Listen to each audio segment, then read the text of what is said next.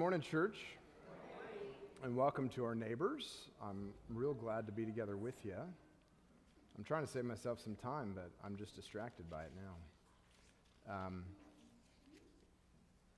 it's a new week. Yeah. Whatever, whatever was going on last week, whatever burdens, whatever tests, whatever struggles, it's a new week. Now, I'm, I'm also aware that means we've got new struggles, but His mercy is new every day.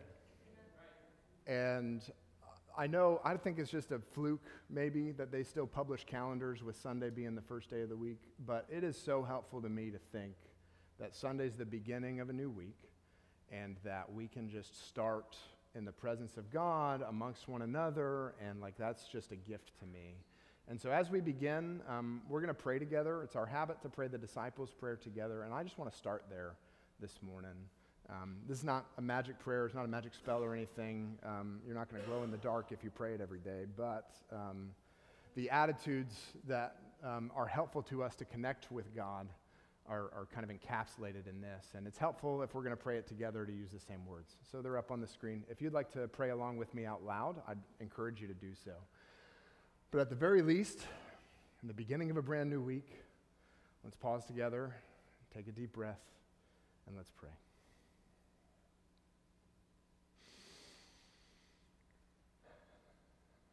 Our Father in heaven, hallowed be your name. Your kingdom come, your will be done on earth as it is in heaven.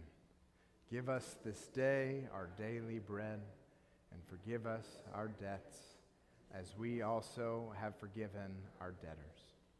And lead us not into temptation, but deliver us from evil. For yours is the kingdom and the power and the glory forever. Amen.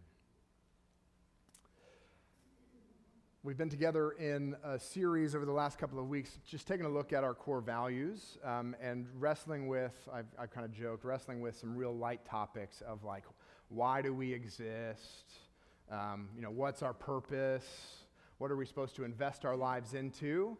Um, and as we've kind of dealt with some of those light topics, I was reminded this week as we, as we started that there's a whole book that really wrestles with these, uh, that really wrestles with these questions in a really intense and direct way. Um, and it's not one that we read a lot together on Sundays because it's a little bit sad. Um, so I'm just going to have you look together with me in Ecclesiastes chapter 4 as we begin. But I want you to, uh, maybe, maybe you don't even turn there. Maybe just listen. Maybe just listen. I want to read you part of a verse. I want to, I want to, uh, I want to read you part of a verse because I think it's going to give us a little bit of like a portrait of an American. Okay? Just, I'm going to give you part of a verse. I'm in Ecclesiastes chapter 4, and I'm going to read part of verse 8. That doesn't look like the right verse. Where am I going? Okay. Wow, that's so strange. I don't. Yeah, okay. Whatever. Verse 4. Uh, I'll just read verse 4. We'll see what comes out. I don't know what we're doing. Um, then I saw all the toil. Okay, yeah, yeah, yeah. Okay, all right. Then I saw all the toil and all the skill in work come from a man's envy of his neighbor. No, that's not it. No, no, no. Okay. Verse 8. Oh, I'm reading verse 4. I'm in chapter 4. I'm looking at verse 4 going, why does verse 4 look wrong? Because I'm looking for verse 8. Please forgive me. It's a new day, it's a new morning. All right, I'll try in verse 8. This was going to be really powerful, but I've lost you, so we'll just do it. uh, so, uh, one person, so this is a portrait, I think, portrait of an American perhaps. One person who has no other. He is alone. One person who has no other, either son or brother, yet there is no end to all his toil and his eyes are never satisfied with riches, so that he, so that he never asks, For whom am I toiling and depriving myself of pleasure? I, I saw a guy, and he was all alone. He was all by himself, but he never was satisfied with the stuff that he had. He just was constantly getting up and clocking in. He was, he was taking work home and answering emails after everybody else was asleep. He just constantly toiling and had nobody with him. He was all alone. I'm like, man, that just sounds too modern, doesn't it? This is thousands of years old. This is not a new problem. But, but this guy gives us, as he's wrestling with what is the meaning of life, why do we exist, he sees this portrait and says it's vanity. It's, it's vain, it's, it's vapid, it's, it's uh, going away quickly.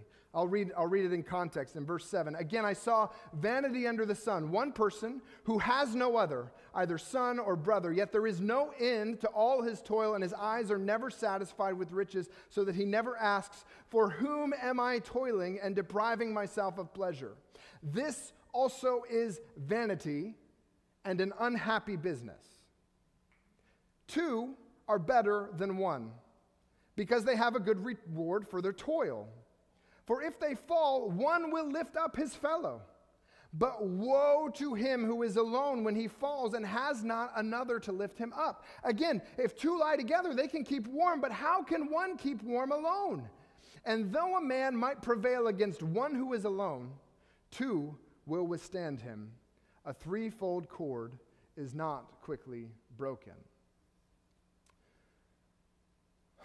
There's a prevailing idea in our culture, and it's one of those cultures that we just spend so much time swimming in, we never pause to ask what the water is. And it's this idea that I can like fulfill myself or I can be satisfied in myself. I as an individual can, can self-actualize and become everything I need. And we've got here a, a, a, portrait of an American, or we've got a portrait of a man who, has, who is all alone, working hard, but all alone.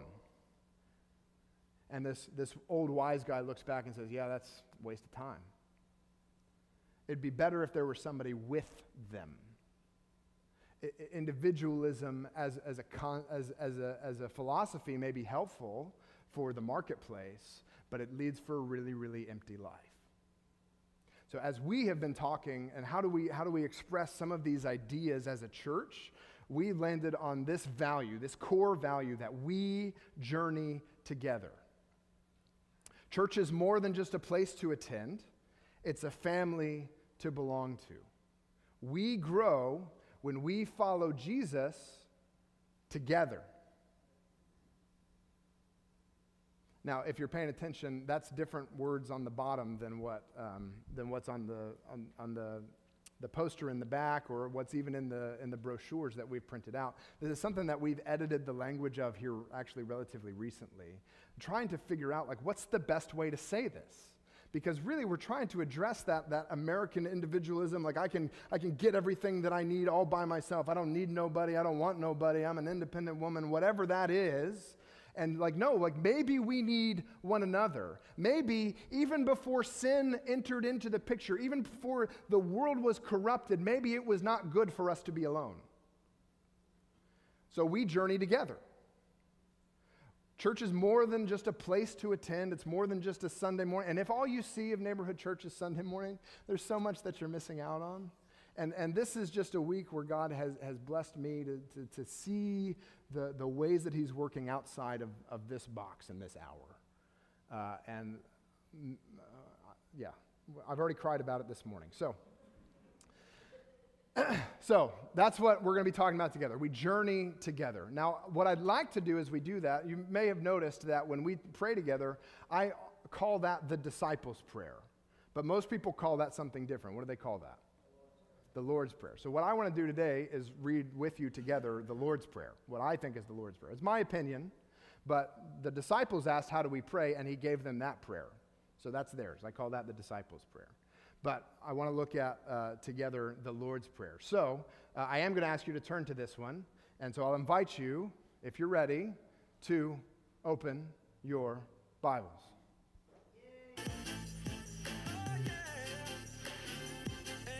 Yeah. Open your Bibles to John chapter 17. you know what? I, I, thought about it this week. I was convicted. I, I have been saying that's what happens when you let the youth run the soundboard, but that's what happens when you let the senior pastor run the youth group, right? John chapter 17. And if you want to follow along in the blue Bibles, it's on page 1128. John chapter 17. Now, there's a lot of um, there's a lot of prayers that Jesus prays in the Bible, um, and so you could call any one of them the Lord's Prayer. Um, but this is, I think, the most extensive prayer. It's the longest recorded prayer that we have, and it reveals the heart of Jesus in a way that uh, I think is unique among the Scriptures. Um, now, we've talked already in this series how, with the, the, the, letter of John, or the, the biography that John writes about Jesus' life, we've got um, uh, 12 chapters that cover years, 30 years. Um, and then you've got, you know, about the same number of chapters that cover mostly one night, basically three days. And so we're in this part of the, of the biography where everything has slowed down. And Jesus has taken this time to spend with his disciples the night that he was betrayed, that he was arrested, and he's going to his execution. He takes this time to say, I need to teach you guys some things before I go. You need to get this. And he closes that night with this prayer in John chapter 17. And I uh, am not going to read it all because if all the Bible you get on Sunday, if all the Bible you get in your life happens on Sunday morning, it's not enough. So I'm going to give you enough that you're thirsty for more so that you can read it on your own, all right? but John chapter 17, I want you to look as he's praying. I'll read the first five verses just to warm us up. When Jesus had spoken these words, he lifted up his eyes to heaven and said, Father, the hour has come. Glorify your Son, that the Son may glorify you since you have given him authority over all flesh to give eternal life to all whom you have given him. And this is eternal life, that they know you, the only true God, and Jesus Christ, whom you have sent. I glorified you on earth, having accomplished the work that you gave me to do. And now, Father, glorify me in your own presence with the glory that I had before the world existed. So, as Jesus prays, he opens up his prayer and says, God, the hour's come. Now's the time where I'm going to give you glory, where everything's going to make sense and it's all going to click together. He's uh, maybe in the garden praying this um, they, as they move around on this evening, and he prays, Father, glorify me as I've glorified you.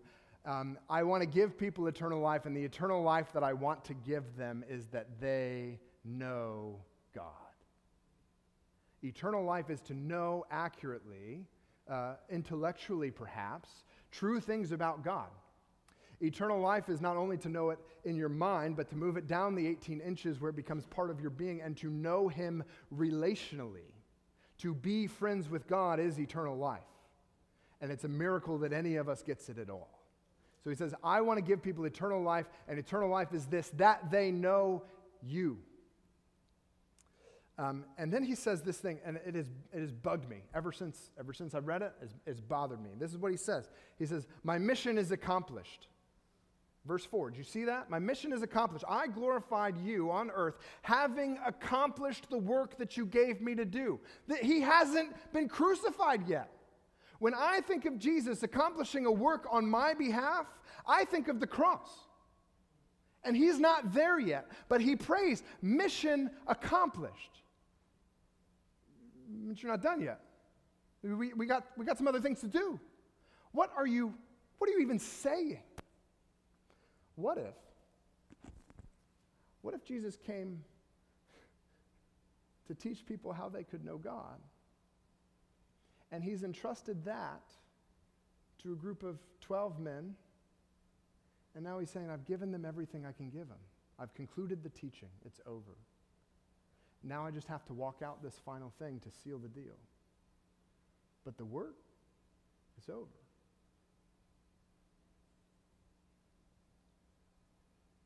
Is that, is that bugging anybody else? Oh, yeah. Uh, okay. Cool. It's not just me. All right.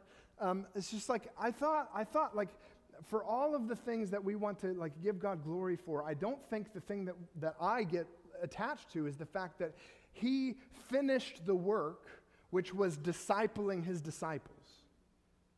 And he did that before he went to the cross. He walked with them for years. He, they lived with him. They did road trips together. They laughed together. They had inside jokes. They had challenging conversations. He called them to the carpet. He called out sin. He rebuked them. He called them Satan. And now he's saying, I've done all of that. I have loved the ones that you've entrusted to me. Mission accomplished. Now glorify yourself, God. Scroll down to, to verse 8. He's praying now for his disciples. Judas has left. For I have given them the words that you gave me, verse 8, and they have received them and have come to know in truth that I came from you, and they have believed that you sent me. I am praying for them. I am not praying for the world, but for those whom you have given me, for they are yours. So he's, he's praying specifically for the 11 that are with him. Judas has already left. We'll talk about that in a minute. But he's praying for the 11 that are with him and says, I'm not praying for the world. Of all of the things that I could pray about on the night before I'm executed, I'm not praying for the world. Right now, I'm praying for these 11. Because I've given them my word, and by your grace, they have accepted that it was true. And they know where I came from. Okay? So he asks for something specific in verse 15. I do not ask that you take them out of the world, but that you keep them from the evil one. They are not of the world, just as I am not of the world. Sanctify them in the truth. Your word is truth. So he prays for three specific things for these 11 men. He says, Don't take them home yet. Keep them in the world. Keep them here. Don't let them die. Don't let them off the hook. Keep them in the world. It is God's will that they would stay here, stay put. But protect them from their accuser. Protect them from the adversary. Protect them from the one who is going to try to drag them off and away. Keep them here, but protect them while they are under attack. That's not how my prayers go. My prayers go, stop the attack. Deliver me, like, take, take, me home. Deliver me from this warfare. He says, No, no, no. Leave them on the battlefield, but protect them while they're taking fire. And he says, Sanctify them. Sanctify is a fancy word that just means to set apart. And the fastest way I can tell you about sanctification is by talking about your toothbrush. You've got a toothbrush probably on your sink, and you probably have a very specific color um, because that is sanctified for your mouth. Maybe that's just our house. You guys might share. That's cool too. You've got another toothbrush, typically kept under the sink. Either in the bathroom or in the kitchen, you've got a toothbrush that is sanctified for dishonorable use. We use that to scrub and clean grout and tile, and that one you ain't gonna put in your mouth. Okay?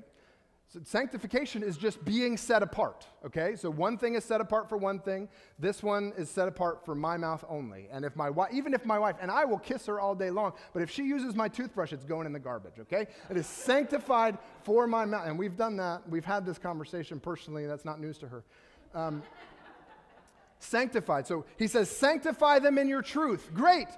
Jesus says there's objective truth that we should be sanctified in it. We should be set apart by what we believe is true. And what is true? Your word. Set them apart by your word. Keep them here. Leave them on the battlefield. Protect them from enemy fire and set them apart by your word. What are we known for? What, are, what do our neighbors know us for? Coffee? Tim off the top rope.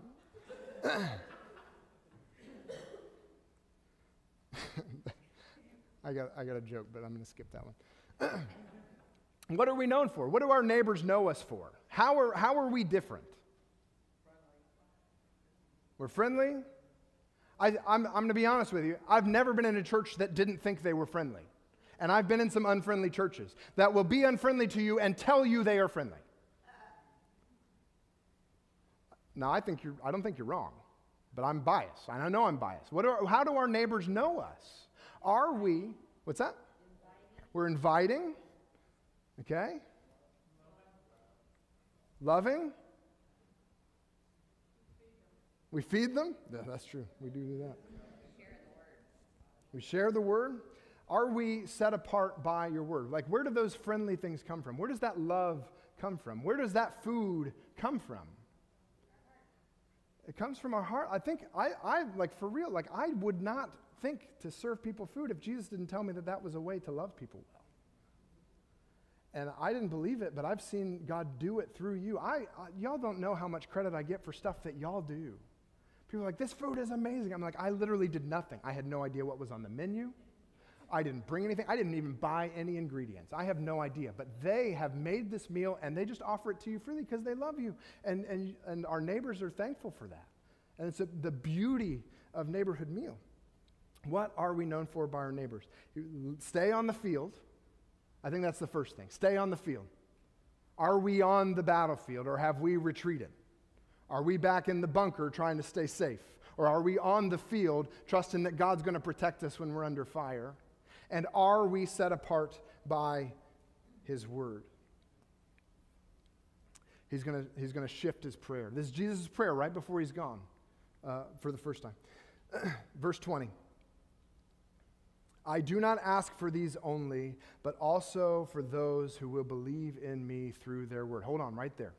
There are not many verses that I will point to in the Bible and say, that's talking about you specifically. But I need you to see this morning that the night before Jesus was executed, he prayed for you. You. If you are somebody who has believed that Jesus is the Son of God, he prayed for you. Verse 20 I do not ask for these only, these 11, but also for those who will believe in me through their word, that they may all be one. Just as you, Father, are in me and I in you, that they also may be in us, so that the world may believe that you have sent me. The glory that you have given me, I have given to them that they may be one, even as we are one. I and them, and you and me, that they may become perfectly one, so that the world may know that you sent me and loved them even as you loved me. Jesus prayed for us.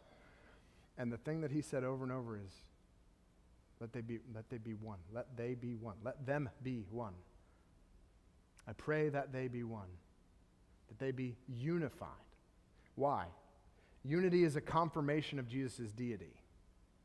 Jesus is a confirmation that Jesus came from God. Did you see that in verse 21? That they may be one, Father, just as you are me and I in you, that they also may be in us, so that the world may believe that you have sent me. Unity is confirmation of Jesus' divinity, that he came from God. If, if there are people together in a room that are unified in spirit and in purpose and in love, that is a sign that there is something divine happening on the earth. Unity is confirmations of Jesus' divinity, that Jesus actually came from God. He wasn't just another prophet peddling uh, philosophies, he wasn't just a good teacher, but he actually was the Son of God that he said he was. And then unity is confirmation. This unity is confirmation of God's love for the world. Verse 23, did you see that? I and them and you and me, that they may become perfectly one, so that the world may know that you sent me, we've already seen that, and loved them even as you loved me. If Christians are unified, it's a sign not only that Jesus was from God, but that God loves them. And I don't think they know that. I grew up in church, and I don't think I really knew that. I, I could say it. I, I knew the song, Jesus loves me, this I know. And it made my Sunday school teachers really happy when I sang it. But I don't know that, I, I knew it, but I don't know that I knew it, that God loves us. And, and what, is, what is it evidence? What is confirmation that God loves the world? When Christians are unified.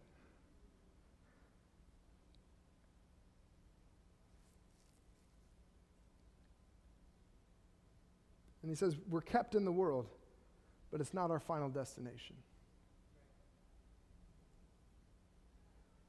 I desire, verse 24, I desire that they also, whom you have given me, may be with me where I am, to see my glory that you have given me because you have loved me before the foundation of the world.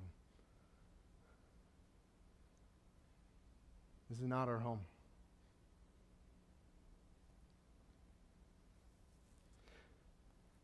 This is how he closes the night.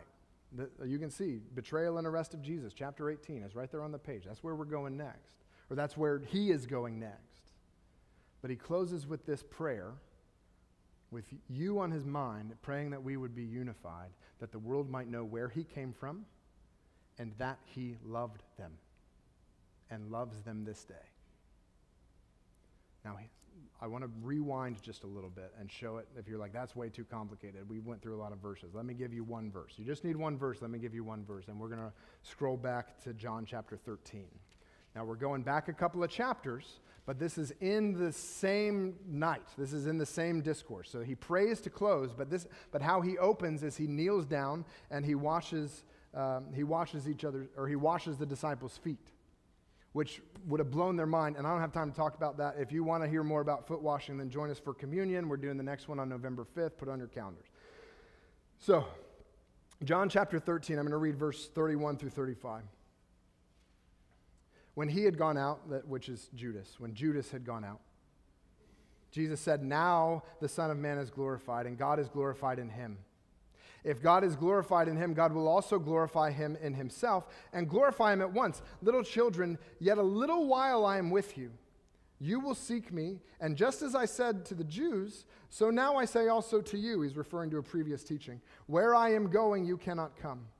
A new commandment I give to you that you love one another just as I have loved you. You also are to love one another. By this, all people will know that you are my disciples by this, all people will know that you are my disciples.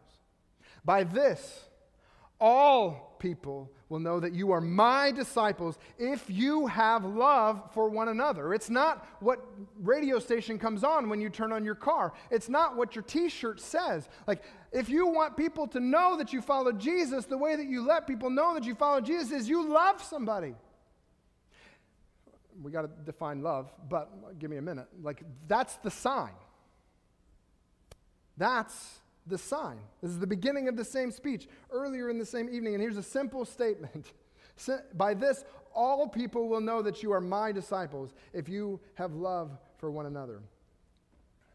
The invitation to our neighbors to trust Jesus is notarized by our love for one another.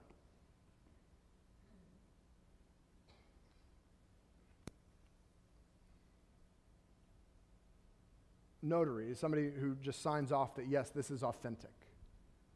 They, they weren't really a part of the contract. They didn't write the contract. They're not trying to edit the contract. They just take the contract as is and say, this is officially what the contract says, and they sign off on it. Our invitation to our neighbors to trust Jesus is notarized by our love for one another. He doesn't, he doesn't need us in order to be able to invite people to himself. But he chooses to use us in spite of ourselves as a notary for the work that he has already done in the world.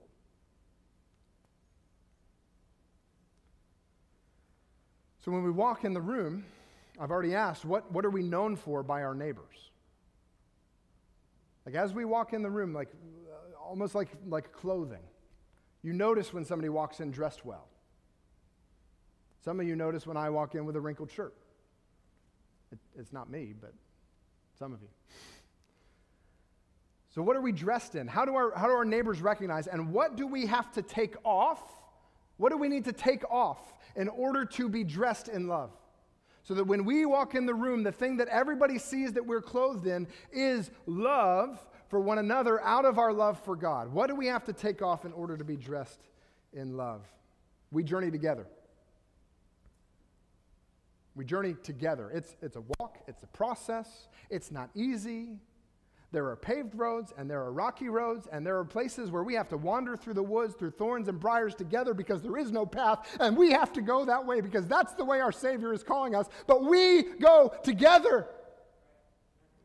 Church is more than just a place to attend, it's a family to belong to. And I am so overwhelmed this morning to just hear that for you, not for me. I, before I even said a word about what we were talking about this morning, people were saying, I'm so grateful for this family to belong to that supports me, whether I'm making coffee or doing Bible study, whether I'm listening to Christian music or Blink 182, because I'm meeting my neighbors where they're at and I'm trying to be dressed in Jesus' love. And he's like, that's the thing thing. They will know that you love me if you love one another. And I can't fabricate it, guys. There's a lot of things I've got control over as a pastor, but that ain't it. That's something I have begged that God would grow amongst us. And, and hearing this week, not just this morning, but hearing this week how you have cared for one another how you've gone out of your way to be a blessing, how you, how you have gone to somebody who had a problem that was not your own and lifted it just a little bit to say, I'm here with you in the pain. We journey together. We grow when we follow Jesus together. So, how, how do we do it? like, if we're just kind of starting off, this is the first time we're hearing it, like, what are the, what are the mechanisms? How do, we, how do we actually do that? I think Jesus has already given us the first step. In John 17, verse 17, he says, The first step is to unity is to be set apart by the word. That if we're going to love one another, we love one another in the way that the word prescribes that we love one another. And, and in one sense, the, and this is the difficulty of this message, in one sense, this like idea that we love one another is like the thing for the whole rest of the book. The difficulty isn't coming up with Bible passages that try to illustrate how you should love one another. The difficulty is picking one. Love God with all your heart, soul, mind, and strength. This is the greatest commandment. And the bonus one that you didn't ask for, but you need to be reminded of, is that you love your neighbor as yourself. Well, who's my neighbor? Everybody. Everybody's your neighbor. but if, don't let that get off the hook. Like, oh, I just have to love everybody. I just need to float around in a cloud and, and, and just exude love and affection for people. Like, no, like, no, like love people. Not just everybody, but like your actual literal neighbor. Like the people who live on your street, the people in uh, your workplace, the people, the customers that come in with unreasonable requests. Like, how do we, how do we love these people? How do we love our boss? How do we love, um, how do we love family? I shouldn't have looked this way. My sister's sitting over there. Sorry. Because that's where the rubber meets the road, isn't it? I'll look at these sisters. That's where the rubber meets the road, isn't it? Everybody's your neighbor and your literal neighbor. We used to say it this way what are, who's in your community or sphere of influence? Who do you interact with who might listen to something you have to say? Love those people. Love people who are partners with you in ministry. You could probably look across the room and see them right now. And also, love people who are guests of our ministry. Love people who come in and they don't have a clue about anything that we got on the walls. They don't care at all about what we say our mission is. They don't really care that much about Jesus. They're just trying to figure out how to get fed or they're just trying to figure out how to have peace. They're coming in for selfish motives, but we meet them there and love them there because that's the sign that Jesus loves them. Because if we become a family that just loves each other well and we're all happy with our great big group hug, so much to the degree that when somebody tries to get in on the hug, they get caught with an elbow, then we're missing it.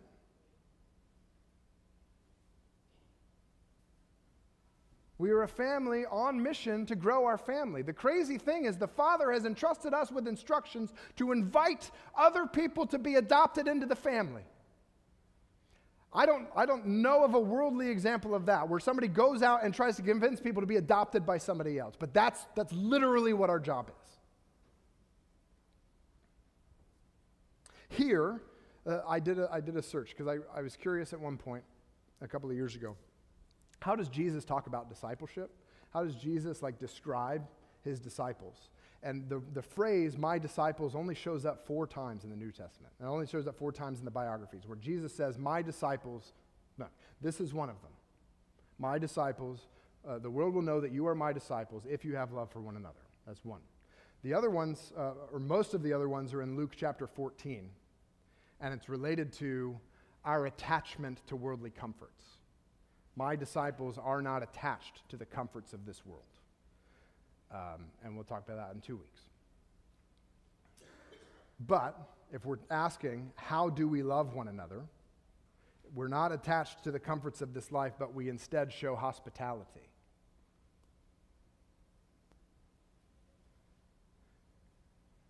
If we don't have enough room at the table, we don't close the doors and lock them so nobody can get in. We make a bigger table.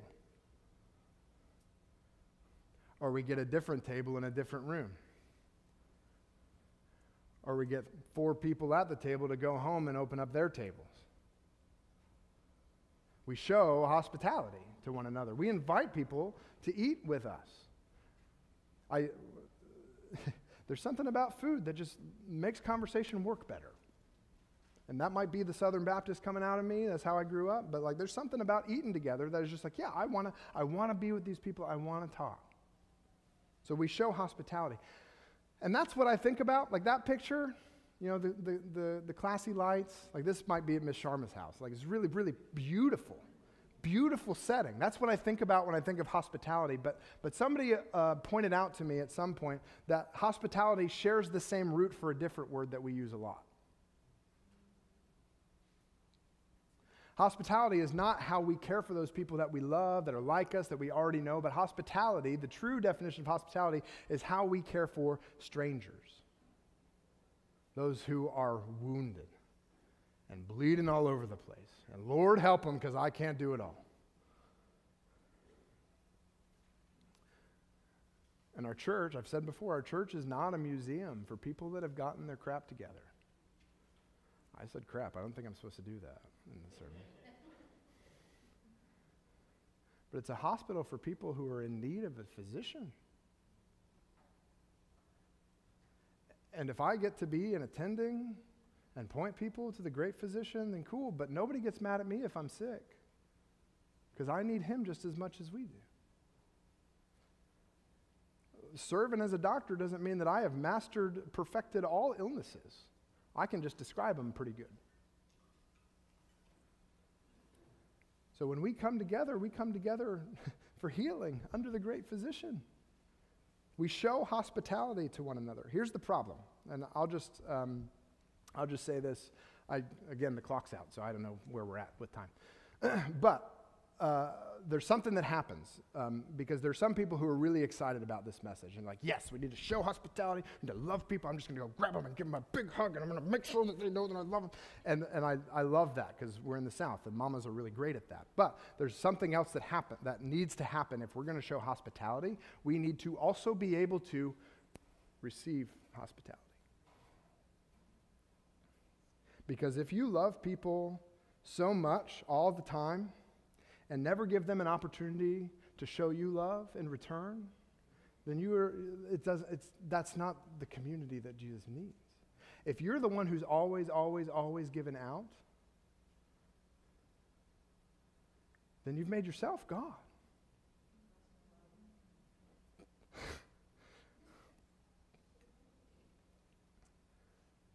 Sometimes we just have, in order to love people well, we say, I'm not going to fight you with, with you about this. I'm just going to let you take care of me today.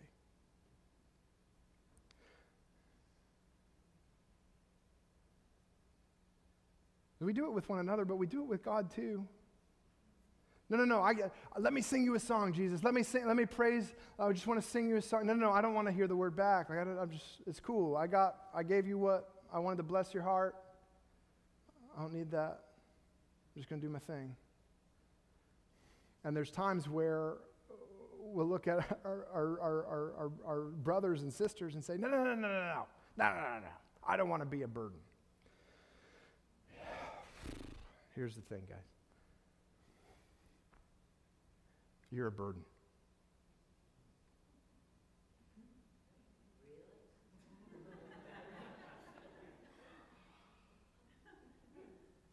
Here's the thing, guys I'm a burden. There's no way to exist within a community and not be a burden. Because the definition of love is that I meet your needs. And if I meet your needs, I meet your needs at cost to myself. And if it doesn't cost me anything, have I actually loved you? So if we're going to be a community defined by hospitality and love, that means not only going out of our way to just give people in the hut, because man, they need that, but that we also need to be able to step back and say, yeah, I just need it today. I just need it today. I don't want it. I really am uncomfortable with you seeing my stuff, but I just need it today.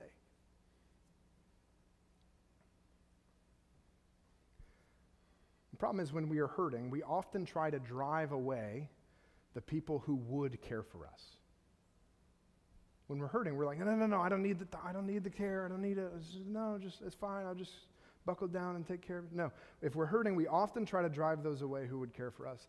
And I'm not going to go tell you the whole story, but if you need an example of that, look at Ruth chapter 1.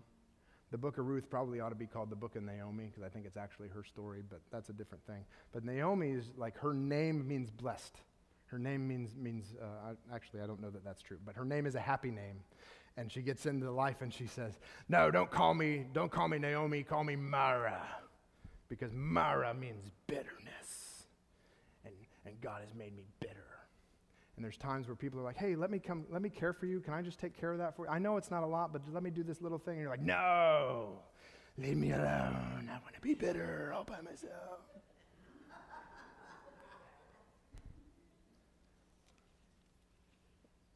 I'm going to ask you to turn to 1 Corinthians 13. And we'll close here. If I can find it. It's on page 1197.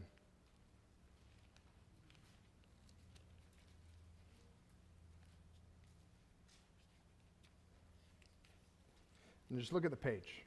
1197. Just look at the page. Chapter 12, what's the heading? Chapter 12, what's the heading? Spiritual gifts. Chapter 14, what's the heading?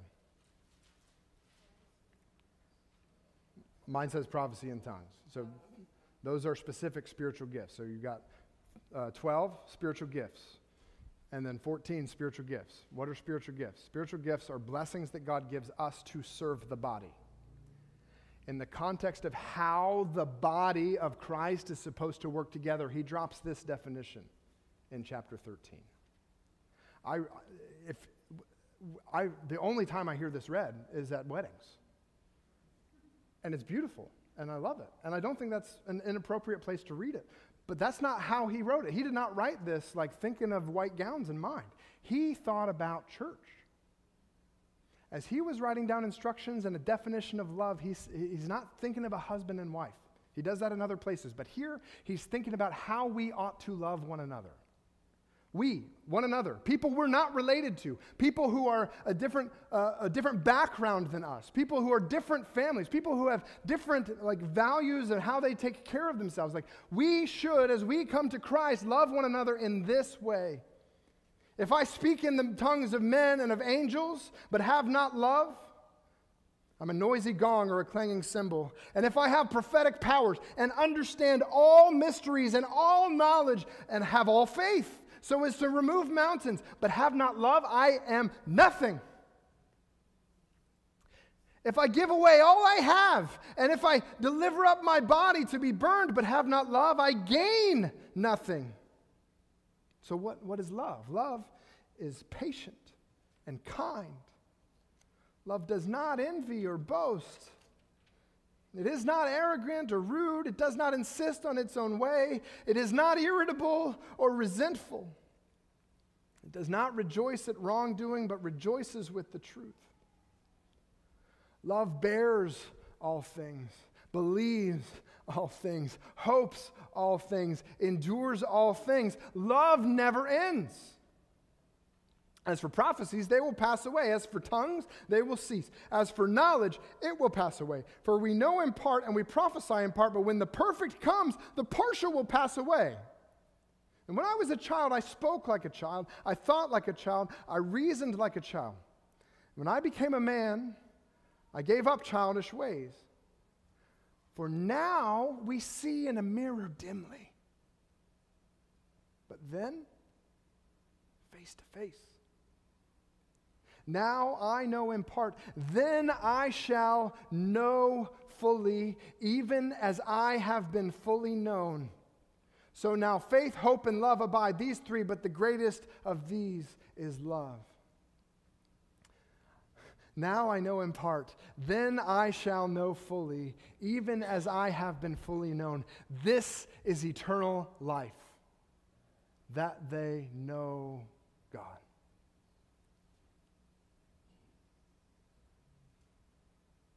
Let's pray together.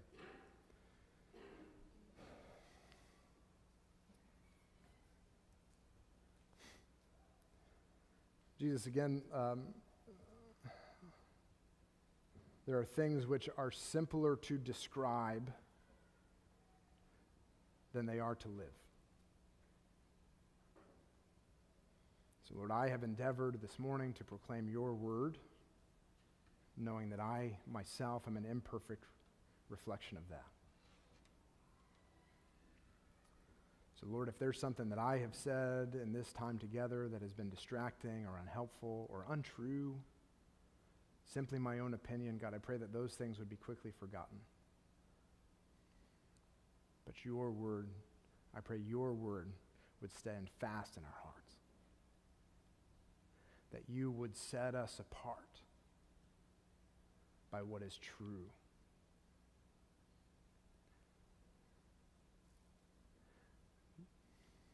Not as a sledgehammer that we can sling around and crush other people, but Lord, as a tool for healing.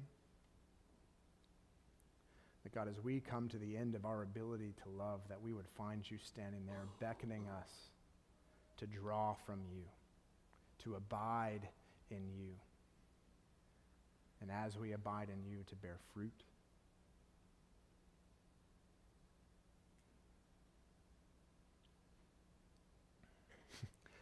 And God, it's a miracle that only you can do. As I think through the mechanisms of what it means to be a family, to be a church, um, I just know there's so many ways that we can go wrong.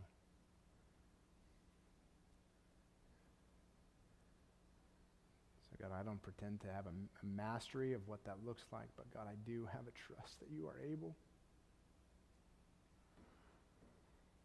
I thank you for a glimpse in a, in a shadowy mirror this week of your goodness in the lives of your saints. And God, I just pray that you would fill us with a hope of a clear vision of your love for us. That God, you would fill us with that, that we would be uh, assured and confident of your great love for us, not because we've earned it, but simply because you were good. And God, you would then pour out your love to our neighbors, to the ones we're close to and the ones that we'd rather just get rid of. And we can't do it. We can't grit our teeth and, and, and, and power through it. God, we need your spirit to empower us. This morning, in these moments, would you help us to surrender to you? Would you do the hard work of shaping our hearts this day? It's in your name we ask.